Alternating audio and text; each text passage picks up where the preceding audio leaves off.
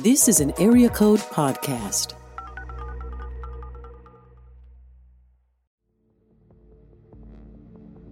Mario makes his way through a castle, and then that little mushroom is like, Oh, sorry, dude.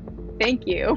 But our princess is in another castle, so could you keep going and keep going and keep going and keep going? I felt like I flashed to that image in my mind anytime I was like, Wow, things are hard right now.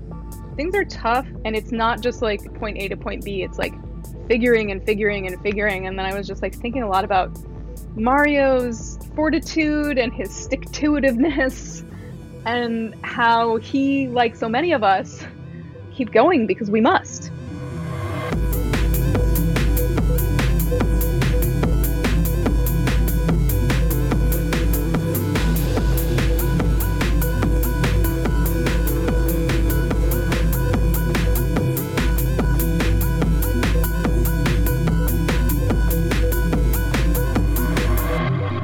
Everybody, welcome to season two of Video Game Feelings.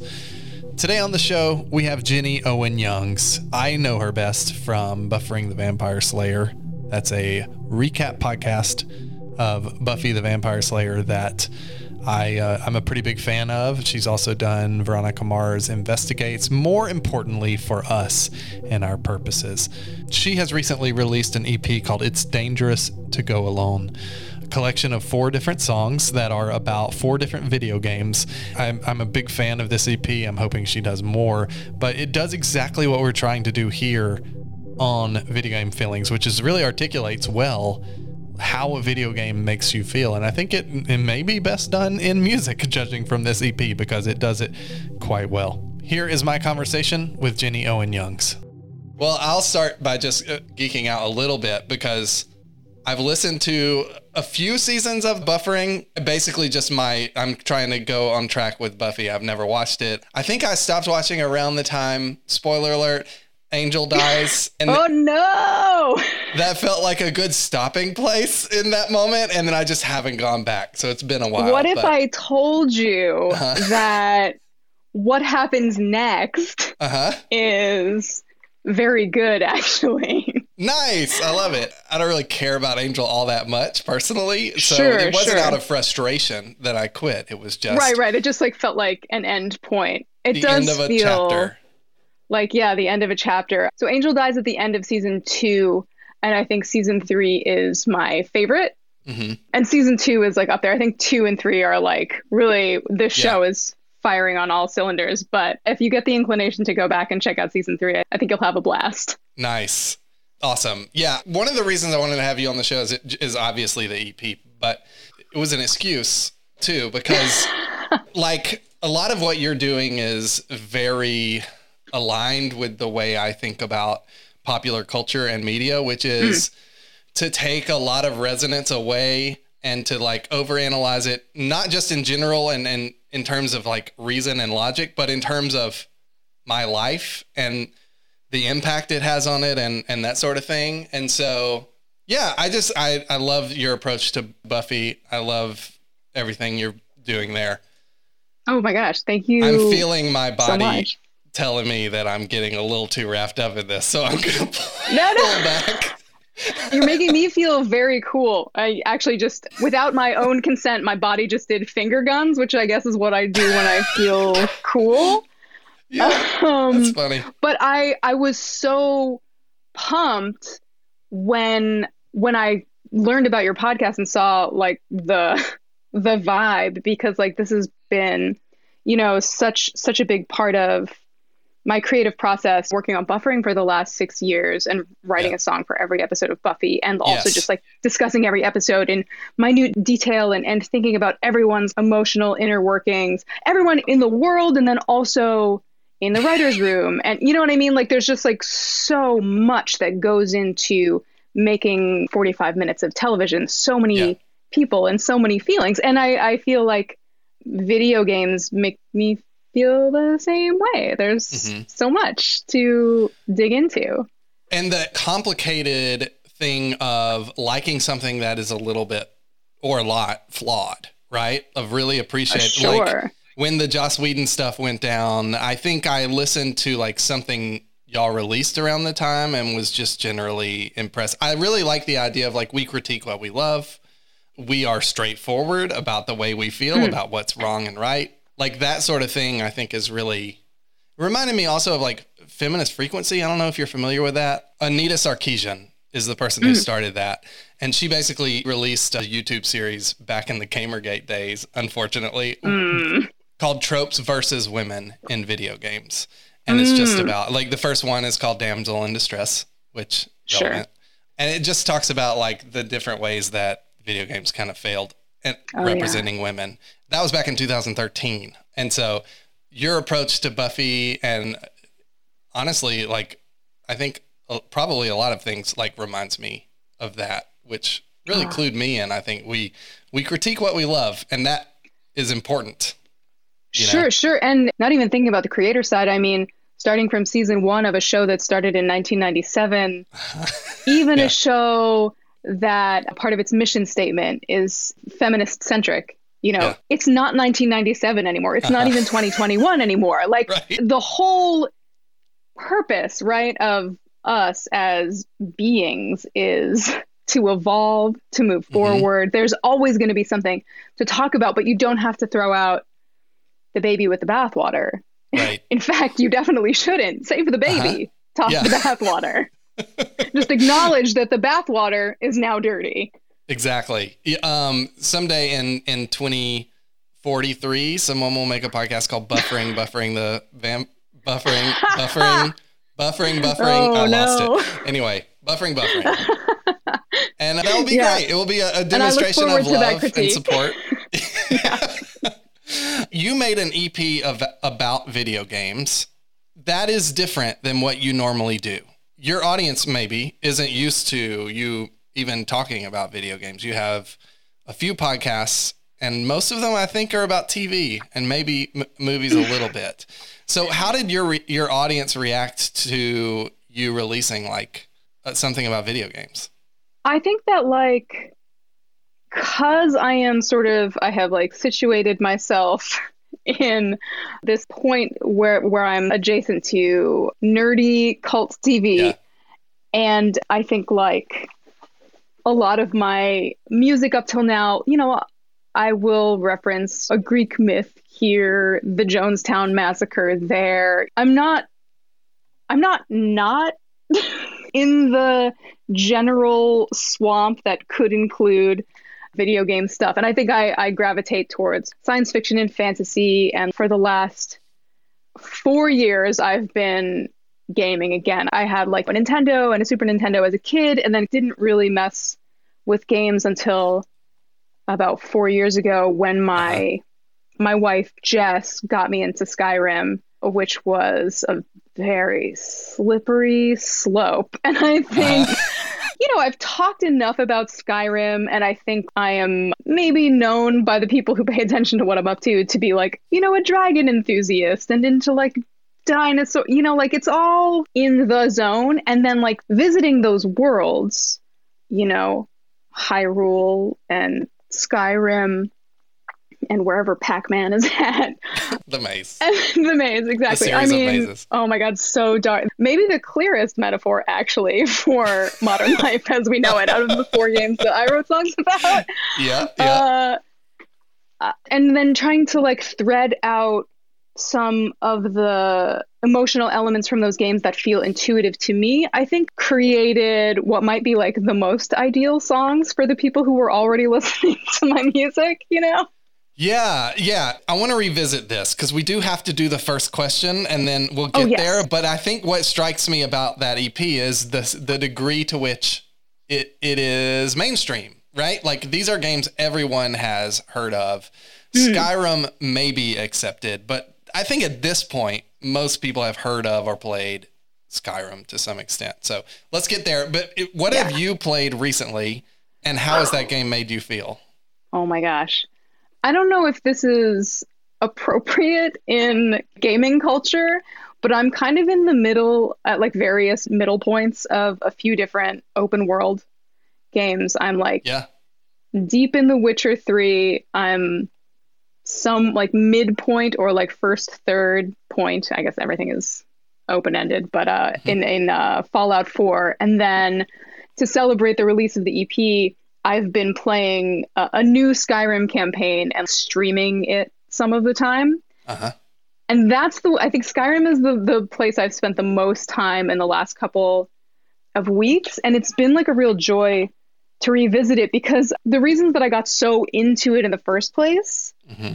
uh, were that like oh my god dragons oh my god medieval Scandinavia like the running through the woods. to that game.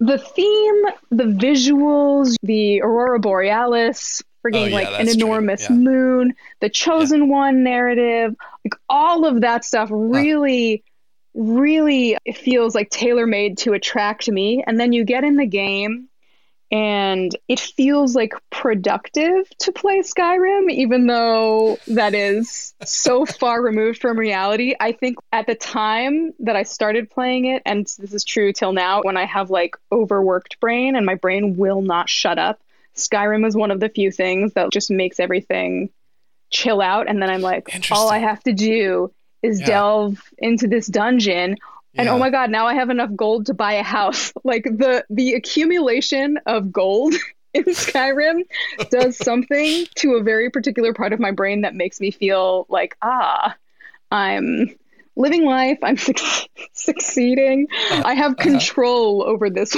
world. Yeah i'm capable you know? of, of pulling something off. Yeah. Exactly exactly. Yeah like lately, I think I I've been playing games to feel accomplishment, which is related but not exactly the same because I like it's maybe in the last week I've actually had anxious all over the place brain, but before that I was just stalled. I was like it's mm. like hmm. my the, sometimes my work is extremely busy and very anxiety ridden, and other times my work is depressive because nothing is happening and I don't know how to make anything happen and it feels like it's fated to doom, right? Like and disaster.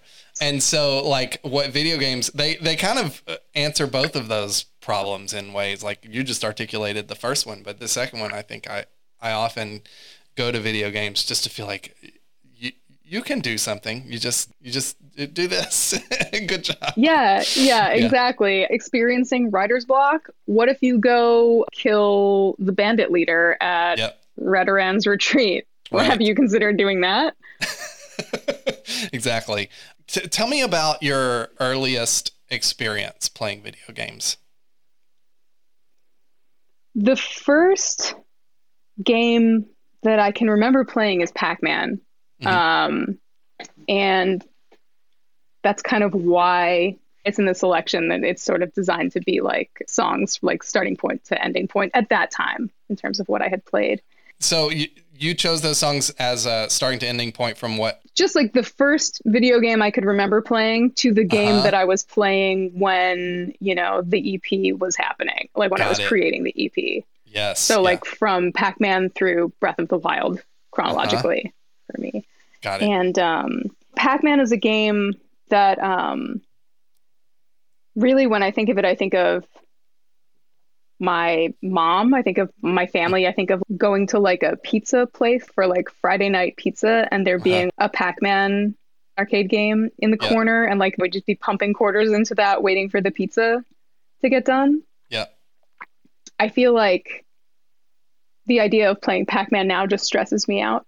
Really? Do you hate that game? Like you don't play it? I don't hate it, but mm-hmm. playing it doesn't come up. It's no longer like everywhere yeah, the way yeah. that it once was. I'll take a swing or two if I like happen to be at like a, a kitschy bar where the tables are the sort of like consoles that you sit at and yeah. there will be Pac-Man under glass or whatever. Yeah. But it's not where I go to relax anymore, you know. I did play it recently because it came out. I have an Xbox and Game Pass, and so I play mm. literally every game that comes out on Game Pass. I'll just try it mm. real quick, and that game really holds up. It is like by definition, if a stressful game exists, that is one of them yes. for sure, and I, I can see why that is. But it does make me think about like why we like those games. Like, why do we want to emulate stress in video games? Uh, have you thought about that at all? Do you play things that are stressful? I feel like the truest answer is no. It's like Mhm. I, I suppose Skyrim would be stressful to some people, but Sure. to me it feels very right. And that's know? not why you're playing. You're not playing for like the challenge or something. Exactly. I haven't thought about it before, but I'm thinking about it now. And I mean, yeah, is it like the product of what kind of like game mechanics were possible at the Mhm. beginning of broadly commercial gaming? You want it to be challenging. If people are gaming not at home, you want them to like continue putting quarters in the machine, obviously. Right. I guess it's sort of like it's a little bit of an adrenaline rush, isn't it? Yeah, true. When the ghosts are close, you're like, ah. Especially when you're close to some goal that you're working towards and you may or may not make it. Yeah, that's a really good point. I think I want to skip to this question. It's it's theoretically for later, but I, I kind of want to ask you like why did you choose the games you did for this EP? I mean, you talked about the chronology there, Yeah, yeah. But I'm assuming you've played more than four games. So, Sure, yes. and if not, get off this podcast. Just kidding. that would be fair. I would deserve that. no, no, no. This is a very like uh, open and accessible podcast to people who just are whatever about games. What I tell people is this is more about feelings than it is video games. I hope. Nice. Um, so yeah, why why those four games? Well, I think the first game, the first song was Another Castle, and that came about and kind of like prompted the concept of the EP. Yeah. Um, and basically, the deal was that I was just going through some like pretty heavy duty life changes. I was in the middle of separating from my my wife and getting divorced, and there were some like career things that were changing, and obviously my my ex-wife and I continue to make a podcast together. Right, So it was like right. a very like intense time of like renegotiating that relationship and understanding like figuring out how we could continue to make the thing that we love together while changing our personal relationship to one another. Hmm um and uh yeah it was just like a like a wild time of upheaval and and restructuring and uncertainty and i kept getting this image in my mind of the sort of like end level card of from super mario brothers 1 where mario makes his way through a castle and then that little mushroom is like oh sorry dude. Thank you. But our princess is in another castle. So could you keep going and keep going and keep going and keep going? Yeah. and i felt like i flashed to that image in my mind anytime i was like wow things are hard right now Hmm. things are tough and it's not just like point a to point b it's like figuring and figuring and figuring and then i was just like thinking a lot about mario's fortitude and his stick to itiveness Right. Right. and how he like so many of us keep going because we must that is like so interesting because I think um I think a lot about Mario. I think a lot of people do. I think a lot of people think about Mario and project things onto him and and Mm. mythologize him a little bit. I've I've done this a lot with just character mascots in general, right? Those character mascots back in the 90s and like I I used to think about those a lot and I think one of the things that's interesting is how some of these video games that have stood the test of time don't really offer up much to us. They leave, but they resonate anyway, you know? And you gotta mm-hmm. imagine, like, if I had to bet, I would bet that they said, like, how does it make sense that he gets to a castle and then the, like, the game doesn't end? We need something that tells them to keep going. It was like a gameplay fix, you know? It's very unlikely that it was meant to be this big resonant thing, and yet it becomes Right. this resonant thing. Yeah, I think like a piece of art, I think, is made up uh, more than 50% of the person looking at it or listening to it or Yeah. playing it, you know? And a lot of it, yeah. yeah, yeah, Yeah. like we are as partakers invited to see ourselves, find ourselves in the picture and and I think that's why we all love all of the, the things so much because we you don't need to be a plumber from Brooklyn to catch a vibe from Mario. Yeah. You yeah. know? Yeah. I love the idea that Mario's from Brooklyn. Is that a thing? I know Uh, he's Italian in theory, but like, In my mind, it's canonical, but did I just get that from the John Leguizamo movie? Who knows? oh right. That's funny. Yeah, I and that made so I was listening to your EP and I was thinking your music, you know, music the lyrically it's it's poetry, right? Like that's what music is. It's like poetry Mm, plus music, I guess. Correct me if I'm wrong. No, that sounds right. good to me. part of me is like are the best games poetry versus like narrative versus like television script narrative? Because a lot of what you're hmm. writing about like the, the four you chose i think are- in a lot of ways like stand the test of time because of their resonance in a lot of ways. I mean they're fun but what makes a game fun? I, mean, I do think it has to resonate to some extent. And like it feels like a lot of those games like feel storyline wise like poetry in the sense that they let you project or add fill in the blanks a little bit which has more to do with music or like like lyrical music than it does like trying to recreate a movie in a video game sort of bioshock style Yeah, it's interesting. Like, what's the balance? How do you have like just enough narrative? It's kind of Uh-huh. like if you think about Skyrim, because Skyrim was like to me the hardest song to or the hardest song to figure out. What's the heartbeat here? Because I think the game is sort of like deliberately unemotional. Like they're mm-hmm. going out of their way to leave part of the slate blank for you. You Yeah. know, build your Yeah. character, make it look exactly how you want to look. Do you want to fight with magic or do you want to fight with two-handed weapons? Do you want to join the thieves guild or be a companion? There are all of these things that you can select from or or kind of like custom build to make it your own. But because of that open-endedness, I feel like there is a little bit of an emotionlessness. Even when you get married, it in the game, it feels a little like, Hmm. hmm, that happened. But this has about as much meaning as you want it to have in this exactly, moment it's like Yeah. whatever you want. but uh, I ended up writing that song with my wife Jess and our friend John Mark Nelson, who I collaborate with all the time. And Jess kind of found the touchstone. She was like, "Well, it is this way deliberately."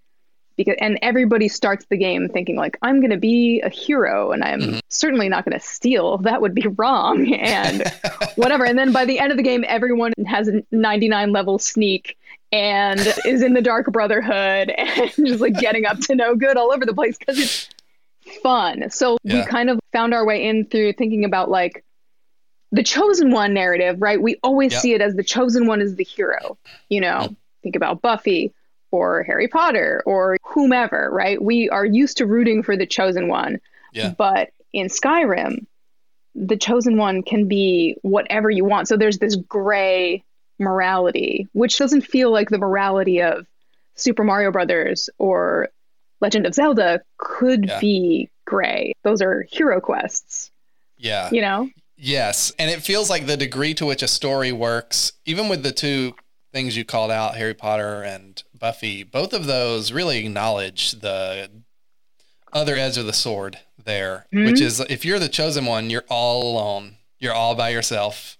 And th- this is why Skyrim's my least favorite video game that you cover in your EP, but it is by far my favorite song because it hits home in a way. Not that I think I'm a chosen one or something, but sometimes I just don't like doing things by myself, and it can feel like a little, l- mm-hmm. very lonely thing. Ironically, it made me feel less alone in the sense that, both in that sense, in the sense that it articulated a feeling I was having and sort of named it for me, but also the album itself or the EP itself, like, makes emotion out of game mechanics, which is something a lot of mm. times when people talk about video games, even when you were talking about Mario there, you were talking about his fortitude and his, his like that's left to right walking is what that is. Like Mario just keeps going from left to right. Sometimes, Never. man, that's hard. Right. right. Sometimes he's forced to. Just fate says you're going to the right, and other Fate times he's scrolls. Uh, yeah, exactly. And then other times he chooses. But like, it feels like the mechanics are very much a part of what you're writing about. And that made me feel weirdly like I had found my people in a way because like I think a lot about the mechanics and what they mean to me and how they make me feel.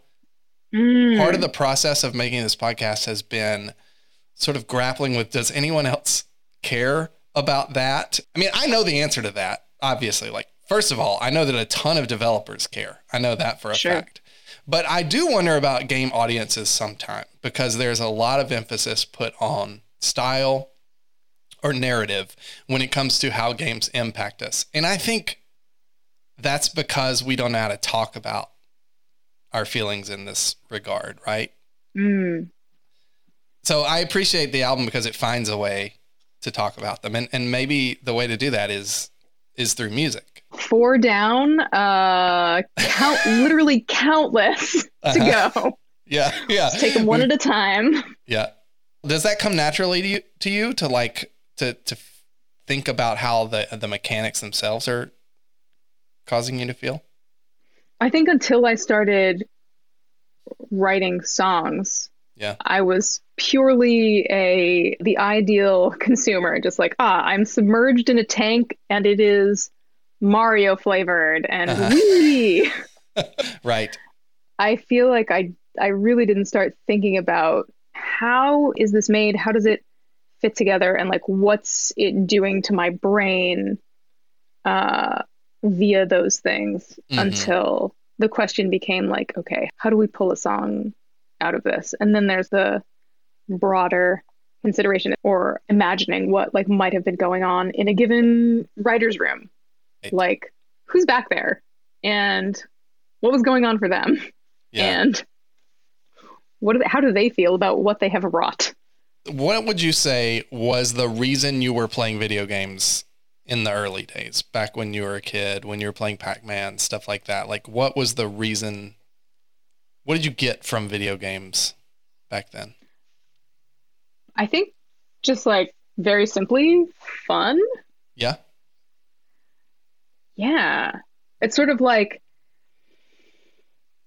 looking back because obviously like media is and entertainment are so different now Yeah. but like looking back it's like kind of a tv show and a book and a board game and like a sport all in one Right. thing right. There's right. like hand-eye coordination and a narrative and like adventure, Yeah. and excitement.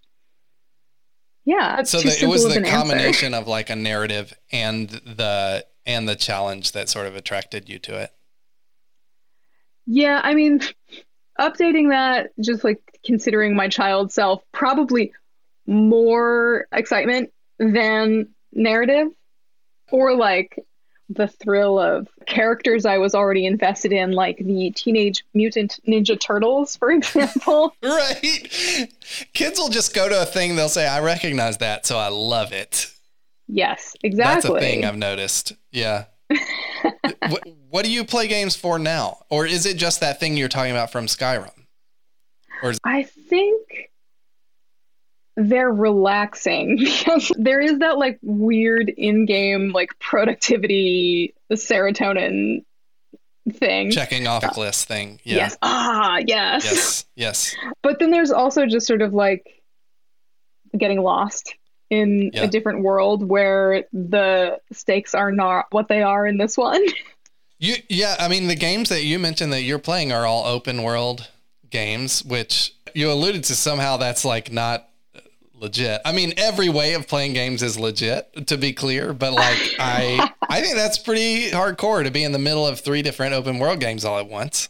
I was just thinking, oh right, I'm also in the midst of Assassin's Creed Valhalla. I forgot. Yes, I love that game. So much going on. But I, Uh-huh, I uh-huh. was wondering if people are like, I'm playing this game until I'm done playing it, or if like if there's something that feels like watered down or something about me like game hopping. So I talk about this a lot on the podcast, but I'm kind of a tourist when it comes to video games. I finish almost hmm. nothing. If I finish a game, it's because it's really special and did something to hold my interest. I was talking to a, a game developer last season. His name is Xalavier Nelson, and he was talking about it in terms of he will play a game until he has figured out what it has to say to him, which I thought was an interesting way of framing it. Mm-hmm. And so he doesn't finish games either. But I think there's a lot of different ways to do it, and it it depends on like what we're trying to get out of it, right? And it sounds like what Yeah. you're trying to get out of it is a is sort of like a lot of what your games have in common. Really, what the open world genre has in common, but these games in particular really thrive at like creating a place that feels real and immersive that you can get lost Yeah. in. Yeah. And I like what you said about only finishing a game if it's special. I, on the opposite side of that coin, refuse to Mm. finish Breath of the Wild because it's so Mhm. special. I just like simply don't want it to be over. I'm like, Ganon yes. can wait. I will just ride this horse around for a while, you know? That's so interesting. I never even thought about that. I will get like really hyper focused on a game until it's over, but that's an interesting approach.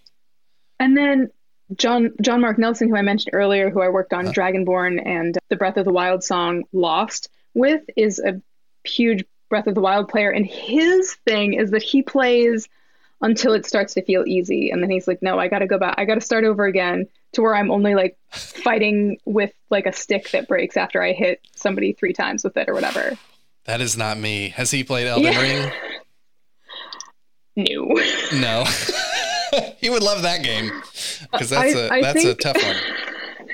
I think the impression that I've gotten from Elden Ring is probably that it's too violent for him. I think Oh, Breath of interesting. the yeah. Wild is ideal for him because like when you kill a monster, it just turns into a fang, or if you just- kill an animal, it turns into a steak. Rather than there being like blood spattering everywhere and decapitation and whatnot. Sure, that makes sense. Um, But I'm interested in Elden Ring, but I've also been made very afraid of it by everyone. Right. What is it about place that that draws you in? Do you think? What is it that makes you want to be in a different place? And I'm I'm sort of assuming here the answer isn't I hate the place where I am. That's a little funny because my brain my brain immediately went to well when I started playing Skyrim I lived in Los Angeles. okay, yeah, that would do it. That would do it for me anyway. but also I mean it's like the same kind of thing about like I'm really thinking about Skyrim here. Like why is a fantasy book enchanting? What is it about yeah. watching Game of Thrones that's just like wow I'm transported? I mean being transported is fun and exciting. Like a game like Skyrim sort of like gives you a chance to feel like someone else and I think life is hard and sometimes it's nice to feel like someone else Yeah. whose uh, whose the consequences of their actions are just have a different weight and like if you want to just run up this snowy mountain and try to kill a bear you can do that without leaving your couch you know Uh huh. Yeah. I I would be remiss if I didn't talk to you a little bit about, I guess, tropes versus women in video games. I mean, you talk a Oh, lot yeah. about the patriarchy and buffering, Mm. and I, I'm curious about your perception of of that sort of growing up. If it impacted you in any way. I mean, I do think like video games were not a hospitable place for women in a lot of different ways from my perspective and and I'm curious if that's your perspective and like uh how that affected a you in general but also your approach and your thoughts about video games Well, I think to some degree, there's like obviously, I grew up in a time where Mortal Kombat 3 and Street Fighter 2 were the most exciting thing happening at the arcade Yeah. or the bowling alley or whatever. yeah And obviously, it's like, oh, there's like, oh, Chun Li and then 18 dudes. yep and uh, Chun Li has a very specific look, if you recall, Yeah. as women in video games, especially from that era, I think tended to. right But something that I have thought a lot about recently and was thinking a lot about, like, while in particular working on the Breath of the Wild song, is that, like, my relationship to Legend of Zelda as a kid was actually not so concerned with female representation necessarily, but it felt like my relationship to Legend of Zelda felt very queer. Like, Hmm. when I was a kid, after school, there would be like a Mario cartoon Monday through Thursday, and then Friday was it was on, dude. It was Legend of Zelda Day, and I would like race home on Fridays and look at Link and be like, I could be that. You know, he has like long hair and a tunic, and he's like quite androgynous, Uh-huh, and uh-huh. he's unquestionably devoted to a beautiful woman. I think a lot about that now. I, I often describe Link as like my first lesbian crush because in my mind it was like kind of gray, you know? yeah. That's so interesting. That's was- not what I thought you were going to say. I thought you were going to go in the Zelda direction, right? Like, Right, of course. Yes, no, we famously Zelda is of course like a babe or whatever. We know. We know Right. this. But but for me there really wasn't very much androgyny to be found in popular culture or sure. anywhere. And I I Yep. feel like Link was kind of like at least in my mind an interesting exception. Not that I was like aware of this at the time. I was just like Mhm, Link's so cool. mhm. I wish I had a tunic. That's yeah, that's so interesting, and it, that sort of come through on their album too. Like I fully expected a different perspective to come through with those first two songs, the Another Castle, the one that's about Mario and the one that's about Zelda. I I think I, I expected something from the perspective of the princesses, you know? Yeah. And that Yeah. obviously that's a pretty obvious choice in retrospect. It probably makes sense that you didn't choose that, but it fe- it feels like that's a natural thing for you not to do as well. Right. I mean, since we've been talking about this, I've been going through games from my childhood and my Mhm. adolescence and thinking like, yeah, why why haven't I given this more critical thought? Obviously, I was aware of the protagonist of a game is usually a dude, and if it's like a multi fighter choose your fighter game, there's one or two girls and whatever. Yeah. But the real deal is that like I didn't identify with any of those female characters when I was playing those games. I would Yeah. never play as Chun Li. I would play as Vega, the most androgynous Street Fighter 2 character. Yeah. Even when I play Skyrim or like other open world games where you build your character, I always play as a dude because that feels not not like better, but just like more correct. Like I feel like I'll get closer to uh, feeling like the character than female character builds and like female armor and whatever in Skyrim would allow. Yeah.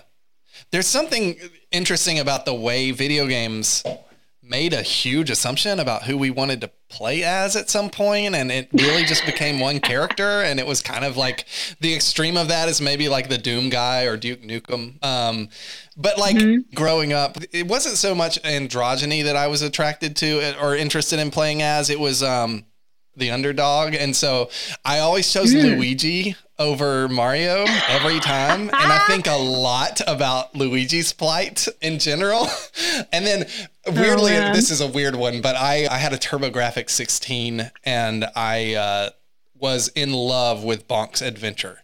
And the only reason I was in love with that character was because he was the least known character mascot at the time. It was the Wow, one I'm like, yeah, googling No one knows who Bonk's Bonk adventure on the is. side. no one knows who Bonk is. No one will ever know who Bonk is because he's a first party TurboGrafx 16 video game character. Oh no, I recognize this little dude. Like, For the listener at home, if you're uninitiated, Bonk is a bald little dude in a little sort of leopard print caveman onesie. Yeah, he's a caveman with a giant head that he headbutts things with. That's his Nice. that's his hook. And he eats giant slabs of meat.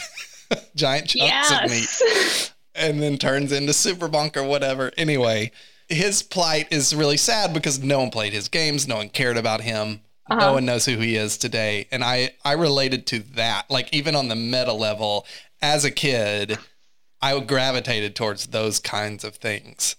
I Um, love that. Also, like from what we were talking about earlier, you are are uh, identifying Luigi as the underdog, even though Luigi is like, I don't care. I'm just the other guy. Sure, my Yeah. name's not on the marquee, but I am taller. Does that and I seem to be even more cheery. You know, That's a Like- really good point. He is likely very happy with his place in life. He he prefers not to be the chosen one, likely. Right. Yeah. Being the chosen one comes with a lot of baggage, but because Mm-hmm. all of these stories require our participation to truly be successful, like you are projecting onto him like that he is the underdog and that he he would appreciate if you would play as Luigi instead. Like really stick it to Mario. I love Yeah, that. no one no one seems to understand Luigi can jump higher and he doesn't get cr- enough credit for that. At least in yeah, one and I feel I like his legs do a fun little windmill thing when he jumps in at least Right. one game if I'm not making that up. That's right. All right. Well, the last thing we we always do on this show is is something called the feelings wheel. And the feelings Ooh. wheel is basically a wheel full of 82 different emotions and they branch out from the middle. And so what we're going to do is spin this thing and when we land on that, I'm going to ask you to tell me about a game that or a moment from a game that made you feel this way. So the the feeling is horrified. Oh, great. Okay.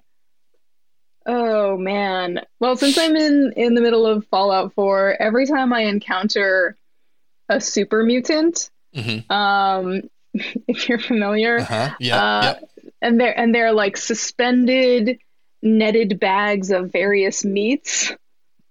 Right. Yeah. I- the world of that- Fallout 4 is particularly dark. Yeah, Yeah. yeah, it's not it's not pretty. And I I live like an hour from Boston and very close to a naval shipyard where I'm sure there's like mm-hmm. some nuclear stuff going on. So it's not Yeah. lost on me that at any moment I could be, you know, either very dead or navigating the Commonwealth and trying to avoid some super mutants. But man, those things are so intense and disturbing.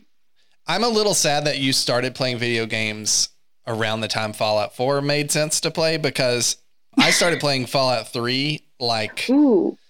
when that first came out and it changed my life. Like I had gone through a divorce recently or was going through a separation and lost myself in that game completely. I don't think it's reading too much into it to say it felt like the devastation I was feeling was mapped onto this game in a way that that resonated in in, in such a thoughtful of the substantial way. developers. they did this on purpose. They said Richard is having a as a hard time. Yeah, Yeah. exactly. But like it had no solutions for me. It was just like, yeah, yeah, stuff sucks. And was a place to go there. I yeah, I'm curious what caused you to play Fallout 4? Like what attracted you to that game? Uh, because I have been working on a little science fiction project way off to the side for a little while. My beautiful wife, who got me into Skyrim to begin with, got me Fallout 4 for Christmas because, she, you know, it's like very similar gameplay and she knew how much I love Skyrim and and she was also like this feels relevant to like the project you're working on right now, you know, Sure. like for vibes. So that is why. It's like definitely darker and gunnier than I would prefer, yeah. yeah. But but it it is feeling fun. I've I've recently started to be able to do more complicated science and like building things is starting to make sense a little bit more. So it- it's it's it's Yeah. getting there. It's not beautiful like Skyrim. It's kind of the opposite.